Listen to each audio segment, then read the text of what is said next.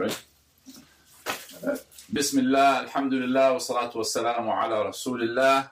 Another special edition of this Revert show.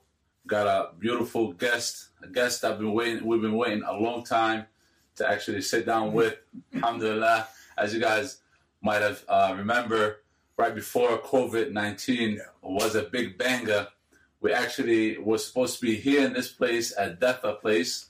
And by the way, Al-Daffa is a big sponsor and one of our main people for the Revert show. We are supposed to do a live show right here. Yes. On this, uh, in this place, mashallah. But Allah subhanahu wa ta'ala did not permit it to happen. And uh, quarantine hit, and everybody was quarantined at home. And qaddar Allah wa ma Allah. Alhamdulillah Rabbil Alameen. So, Brother Richard, Richard Kifer. Yes. I'm glad to see you and actually you. sit with you Yeah. finally. Alhamdulillah Rabbil Yeah. Alameen. Yeah. COVID knocked us right out of this. Oh, right yeah. out of the picture. Oh yeah, it sure did. Yeah. Alhamdulillah Rabbil Alameen. Uh, but Alhamdulillah, we're here. We're healthy. Allah Amen. subhanahu wa ta'ala blessed us I mean, that we are not uh, from the unfortunate ones Mhm. that were um, affected very hard and bad Yeah. by this by this virus. so, Um, we would like to uh, get to know you more. Okay. And of course, uh, the audience would like to know who you are, more about your background, and things that everybody probably are wondering how did you become a Muslim? How uh, things uh, kind of started, you know, building up in your life to get you to this point because everything that happens happens for a reason. yeah. Subhanallah. So we'll start off with your background, where you come from, where where you grew up at, and all that good stuff. Alhamdulillah. Okay, I grew up in Cumberland, Maryland, uh, up in the hills. Um, uh, we were a bunch of hillbillies, and uh, we were very poor.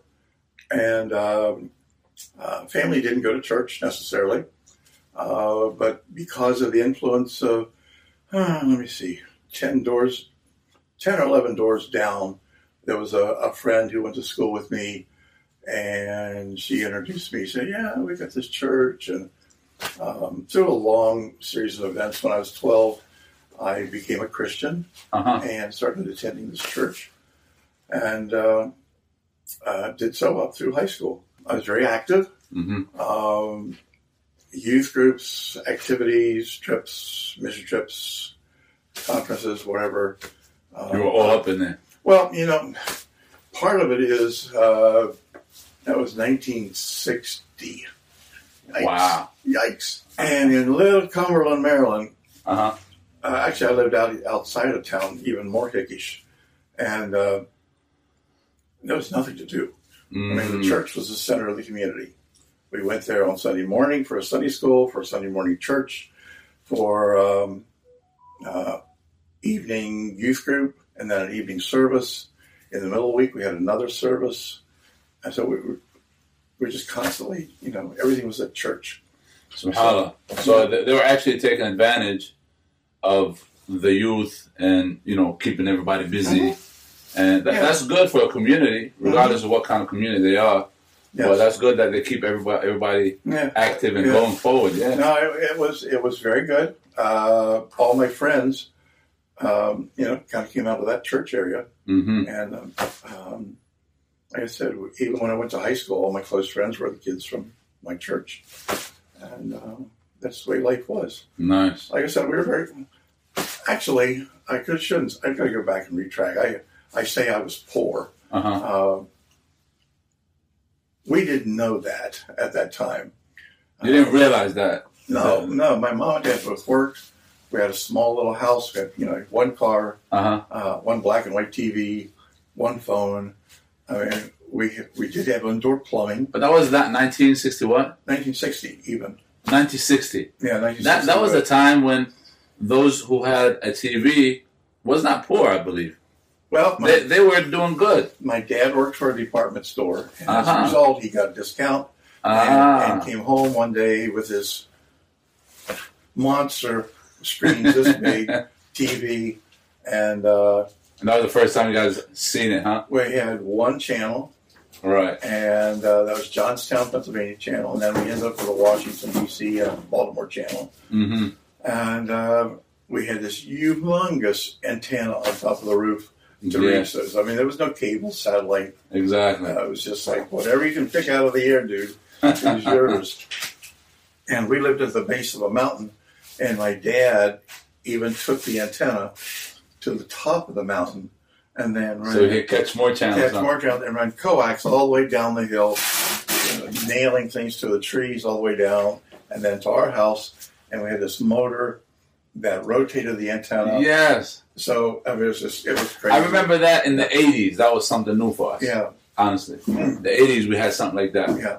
But you had in the '60s. That's that's Oh yeah, yeah. yeah. Well, we were, you know, um, we were, we had a good good life, and uh, things were good. Mom and Dad worked hard, and um, and, and life was good. Uh, we didn't know we were poor Mhm. until uh, uh, was it, when was that? About 1964. Uh, President Lyndon Johnson visited our town Uh huh. and told us how poor we were. Up to that point, we really didn't know. Wow. So it was this Appalachian recovery program, and uh, I was like, okay, So in comparison with the rest of the United States, yeah, yeah. that that little town possibly Well, was one a of the poor ones. It's a rural area. You know, Uh-huh. it, was a, it was a blue collar, you know, uh, factory town. Uh, everybody worked, got along. Everybody, it was it was different. It was good. Nice, nice. So I grew up there, and uh, I was a Baptist, hmm uh, only because my friend from down the street was a Baptist. Oh, really? Okay. So uh, uh, my mom and dad did not attend church. Uh, that wasn't a thing. it wasn't that thing, huh? No. And I mean, they didn't prevent us from, or uh, actually, my mom took me a couple times to a Methodist church nearby. Uh, but we weren't church people. hmm Um, and uh, so when I met a friend, good groups of friends, you know, you kind of get that youth groupy kind of camaraderie. You just, you just kind of bond there. Right. Friends always pulling friends together. Yeah. Even in, in Islam, they say, uh, "I'll tell you who you are if you tell me who your friends are," Yes. and because friends will do mostly what other friends do. yes. You know. So nice. So that was Yeah, that was that, growing up. That was a nice growing up uh, Yeah, and uh, memory. you know, I uh, I went through the whole thing. You know, I joined the church. Uh, they had a I, uh, a ritual called baptism, Uh huh. where they kind of dunk you in the water, and Yeah. that's kind of a symbol of you being a Christian. And eh, Does, does that does that water have to be as as I know from the Jordan River? No, no, it's No? from it's from the faucet. Because I come from Jordan, right. and there's a special spot over there um, Yeah. called the baptism uh, site, Right. and from everywhere people come and they dump themselves in that river, Jordan River, Okay. and they say that's the holiest spot because Jesus walked through it. Jesus alayhi salatu wasalam, Yeah. walked through that water and it became holy or whatever. Okay. So that's the water that you were dumped in was in the same. Huh? No, it was a faucet. It, Okay. it was, it was a uh, a thi- like a little pool in the church. hmm um, that they fill it with water and then, you know, just kind of like a big, big, deep bathtub and, and it worked. you just take a So- quick bath. So we did that, and then uh, where my life really kind of turned was when I was a yeah junior in high school. We went to a youth conference in Ocean City, New Jersey. uh huh. Uh, 1,200 kids from all over the East Coast uh, coming together for a, for a Bible conference, for study, for swimming, for volleyball, lots of fun stuff. Nice. And uh, we had one speaker um, one night who challenged people that if you really wanted to serve God, you would do that as a minister, whether a Mm. missionary, a minister in a church, or, or some facet like that. And I don't know why that just kind of synced with my heart. Really? And uh, I came away from there and I went, you know, I think that's what I'm going to do with my life. I'm going to be a minister. Amazing. And uh, so I went home. I finished my senior year and then packed up my bags and headed for college. Um, and the college was Cornerstone University Uh-huh. in uh, Grand Rapids, Michigan. okay. That's how I got out here. Uh huh. Why Um, did you pick this college? Was it something that Yeah, you had a scholarship to or something? Or no, there, it was associated with my church. I see. It was the same kind of denomination and the same beliefs and all that, and it was approved. And they said, this, "You want to be a minister? You go out here to Grand Rapids and, and Okay. everything."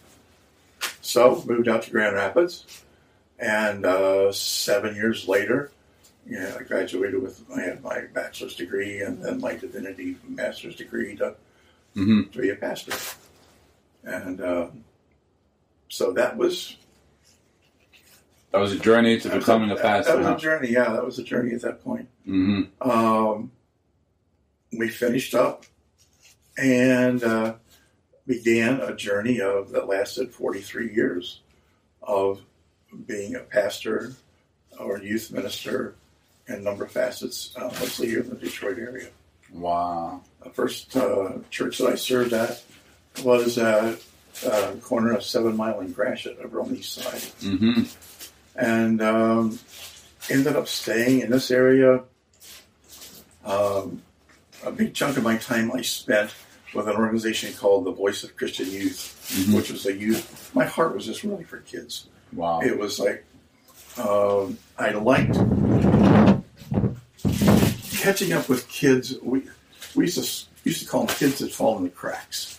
Into cracks. Yeah, they just you know if there was a divorce in the home, um, they're living with grandma. Um, there's other problems at school. Maybe there's legal problems. hmm And so my my pulpit, so to speak, um, was not only in the church itself, but I would find myself, um, you know, at a McDonald's at some crazy hour counseling a kid, Really. or maybe a Wayne County, you know, home, not home, but uh, Wayne County jail, Mm. talking to kids. Uh, uh, um, what's it called out there? Um, Children's Village in Pontiac Okay. where they incarcerate, you know, young people. The younger ones. Yeah. And just, you know, you walk in and there's a kid going, you know, I don't know how I got here, but help me get out and help me get my life straight. So I, I enjoyed that particular challenge of those. those So, Hala, you had that in you ever Yeah. since. Yeah. So we ran with that uh, uh, about as far as the body would run. Uh, you finally reach a point where campouts, being out all nights of the you know all hours of the night and counseling and going on tr- canoe trips and hiking and Cedar Point roller coasters, and you just go, this body was not going to do this anymore.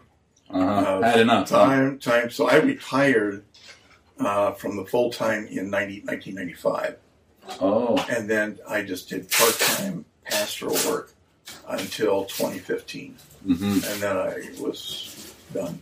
mm You know, you're just kind of Enough is enough, huh? yeah, you're just you're, you're, not that you're burned out, you're just tired.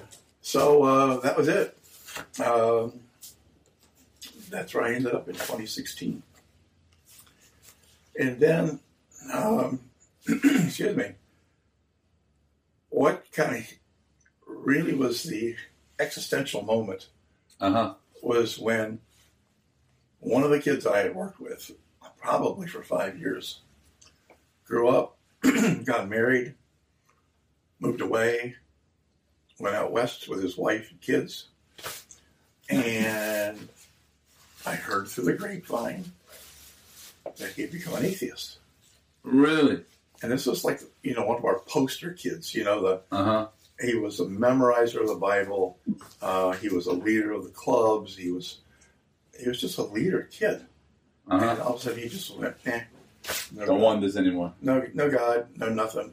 Um, Everything came out of a splash. It huh? just it is like, what? And um, we'll call him Sammy for now. Okay. There you go. But Sammy was like, what?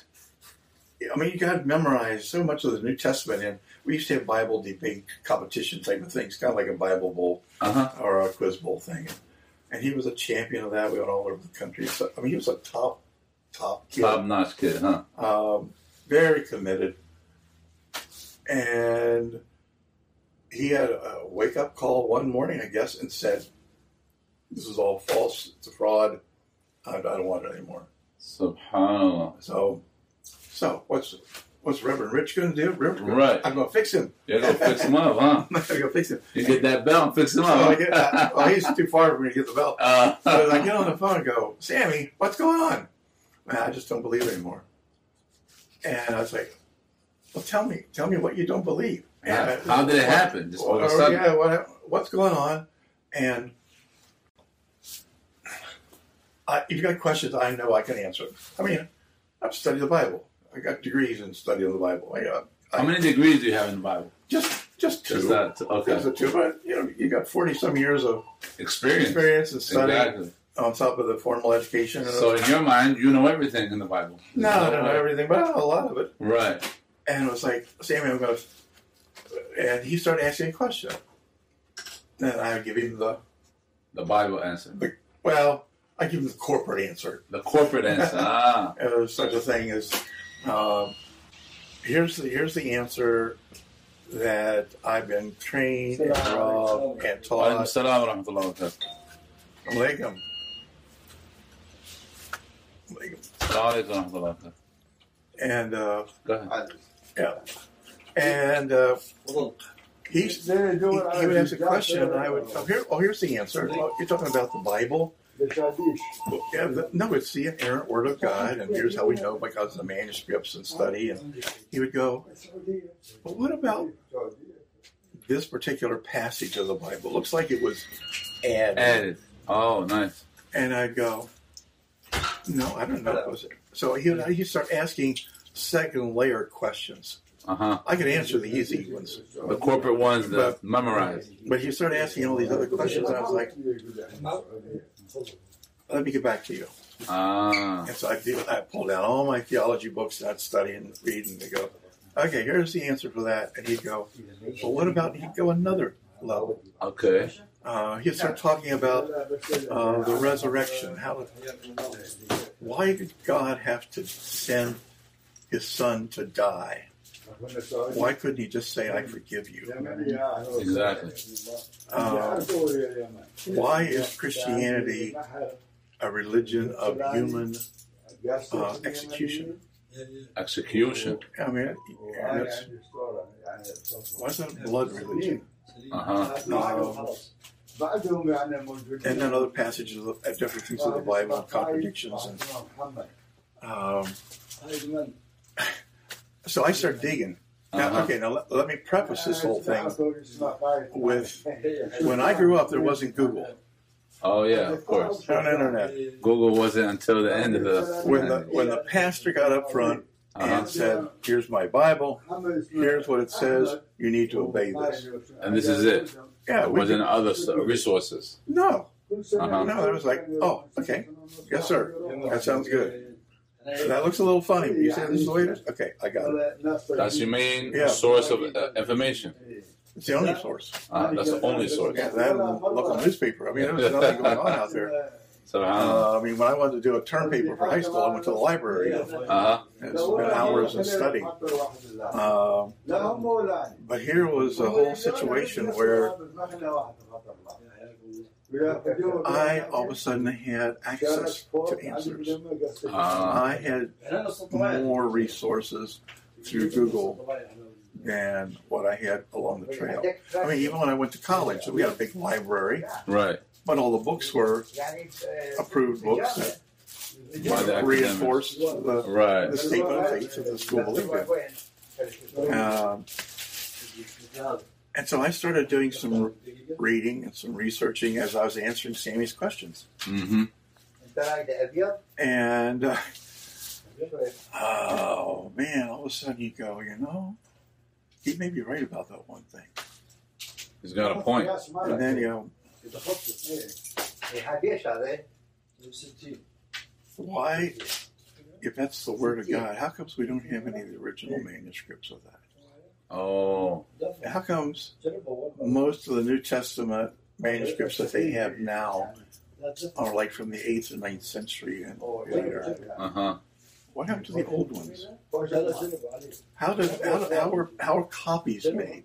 Uh Um, we have a mental thing here. It's like, oh, we go to we go to a copy store, place it on the glass, ching, out comes copy.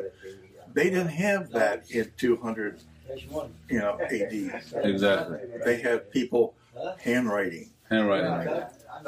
And it didn't take me long to realize that I could take any book and sit down with paper and pen and a book and say, I'm going to write this book out.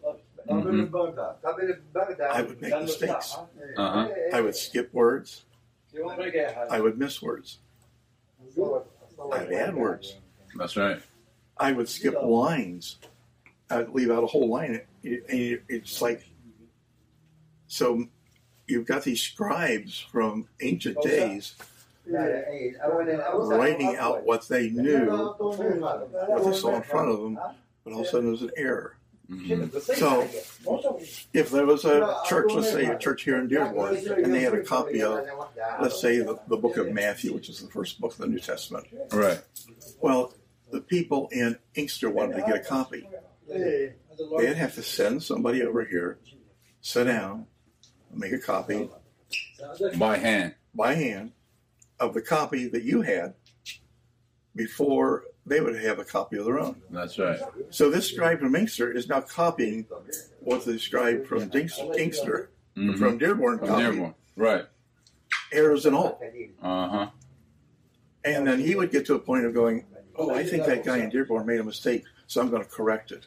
So he has his own copy with his own Yeah. words. And so all of a sudden you've got this generation of copies. And so when we speak about, people would say this is the inerrant word of God, this is the Bible, the inerrant word of God.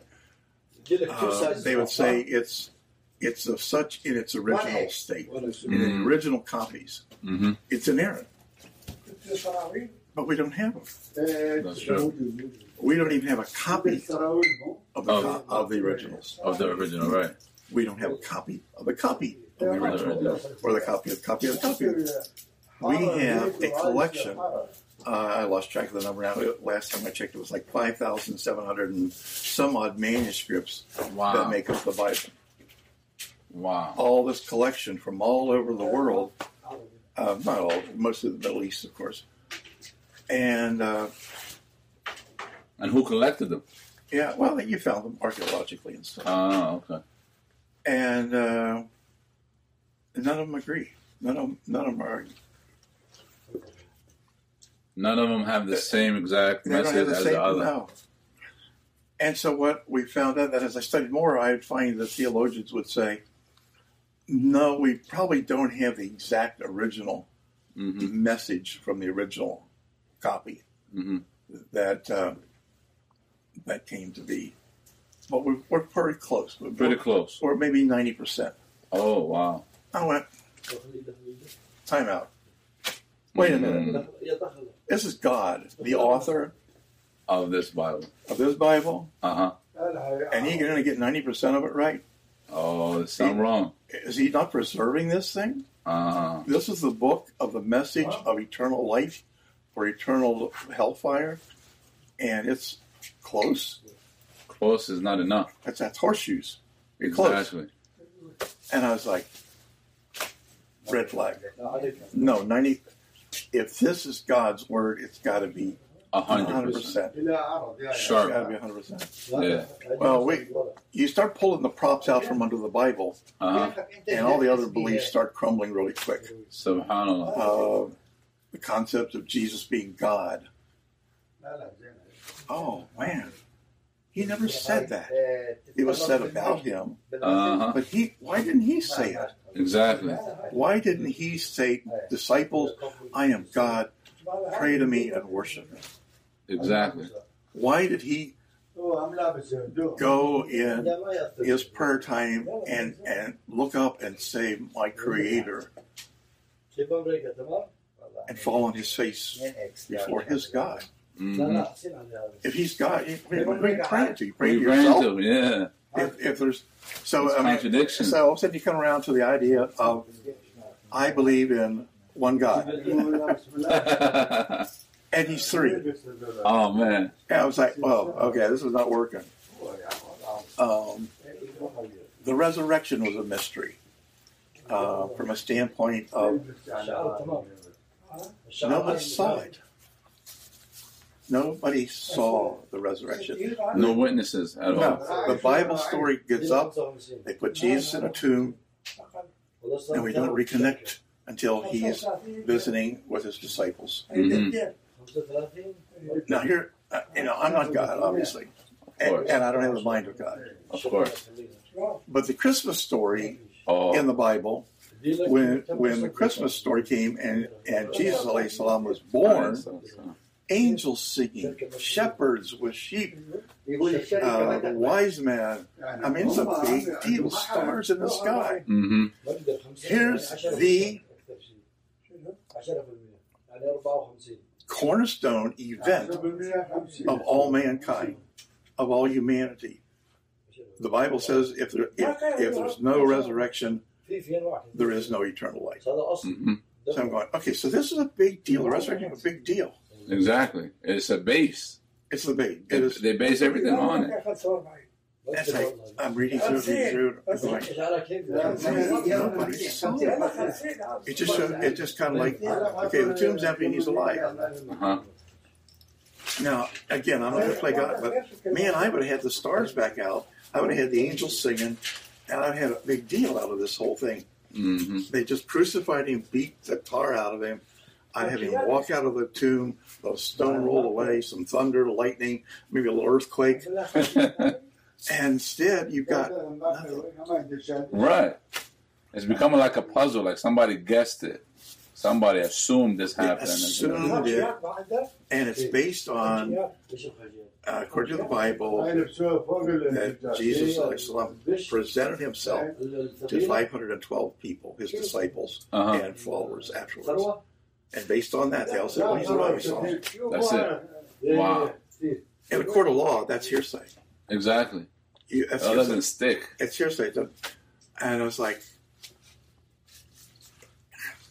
I, I, tell me if I, when I need to change gears here, but I, I this gets me pumped up. No, no, good. It's Keep like- going. We need this. When uh, when he met with his disciples at the end, the the Bible records that Jesus told them to go tell this good story of the resurrection, forgiveness of sins. Go around the world, tell everybody. Mm-hmm. And he said, I want you to start here in Jerusalem. Mm. I'm like, yeah, sure, why not? That's kind of was the center of things at that point. Right.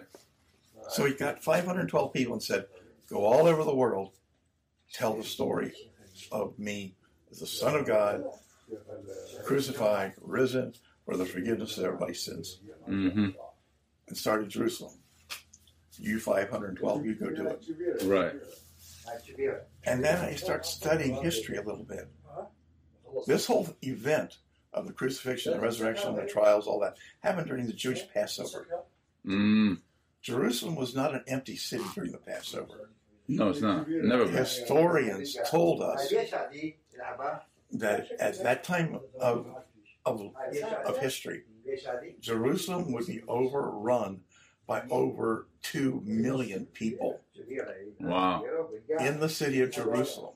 Mm-hmm. So here's Jesus, and he wants to say, Go tell everybody. There's 2 million people right down the road. Right. Why Don't you? would go there? You crucified me. I'm here. You see the prints in my hands. Exactly. I'm alive. God has come to you. Believe. Uh huh. Yeah. Why didn't he do that? And everybody would have gone, run away. they had to fall on their face, go, Yes, you are God. Uh huh. But instead he goes, No, I'm just going to sneak off and I'm going to head off to heaven. You five, you, you, You 500 take care of business. you 512 people go do it.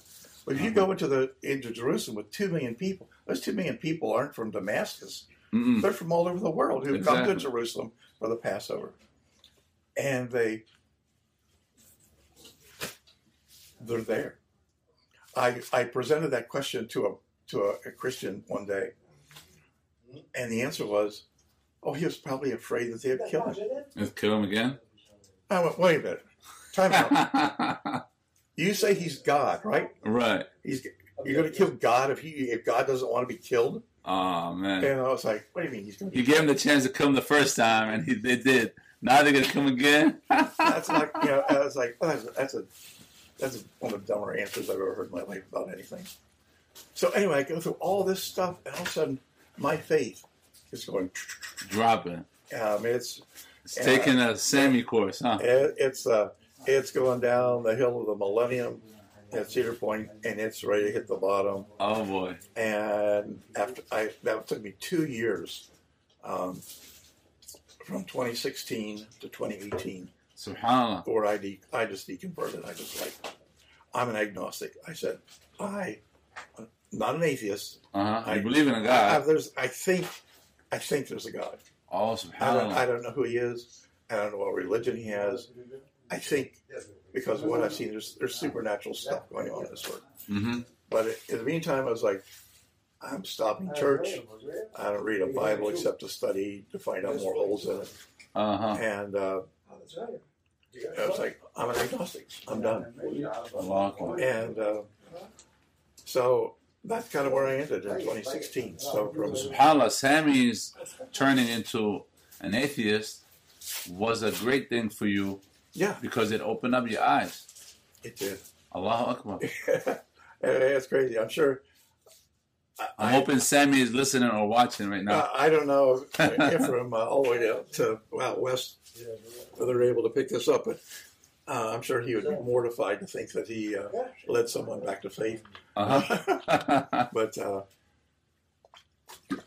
that's what happened, and um, so um, that's kind of like the end of chapter one in a sense of I, I became an agnostic, Allahu Akbar. and uh,